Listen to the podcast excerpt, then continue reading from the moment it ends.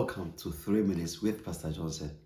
I'm glad you're joining us as we continue our studies on the topic If Jesus Had Not Resurrected. Now, so far, we've seen that if Jesus had not resurrected, then our preaching would have been empty, our faith would have been empty and foolish, then the disciples would have deceived us, and then lastly, sin would have remained supreme. Now, the fifth point is that if Jesus had not resurrected, then death has dominion. From the verse 18 and 19 of 1 Corinthians chapter 15, it says, Then also those who have fallen asleep in Christ have perished. If in this life only we have hope in Christ, we are of all men the most pitiable. Beloved, if life is all about being born and live for 90, 80, 70, 60, or less years, die, and that is the end of us, then I'm sorry, but life is then a joke. Why live if it ends here?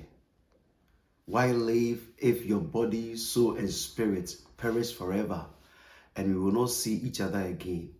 Then life is just a useless thing. But, beloved, I have good news for you. Jesus died and resurrected from dead. Now let's look at verse 20 of our scripture. It says, But now Christ is risen from the dead and has become the first fruits of those who have fallen asleep. Oh, hallelujah. He is risen. Jesus lives. He sits on his throne. He reigns supreme. Jesus defeated sin. Jesus defeated death. And because of him, you and I have hope. The disciples and your pastors did not lie to you. Our preaching is not empty.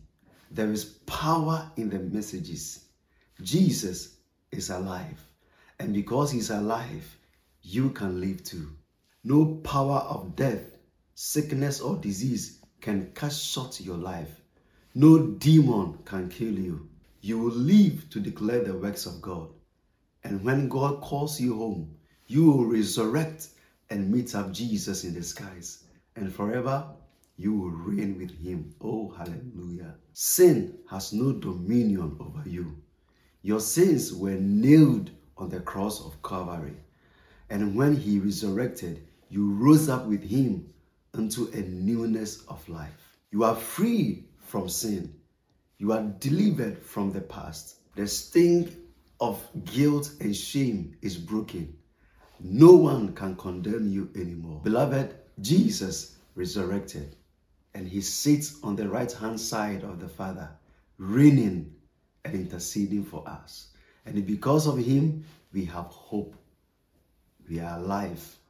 Stay strong and believe in the finished work of Christ on the cross. Stay blessed and take care.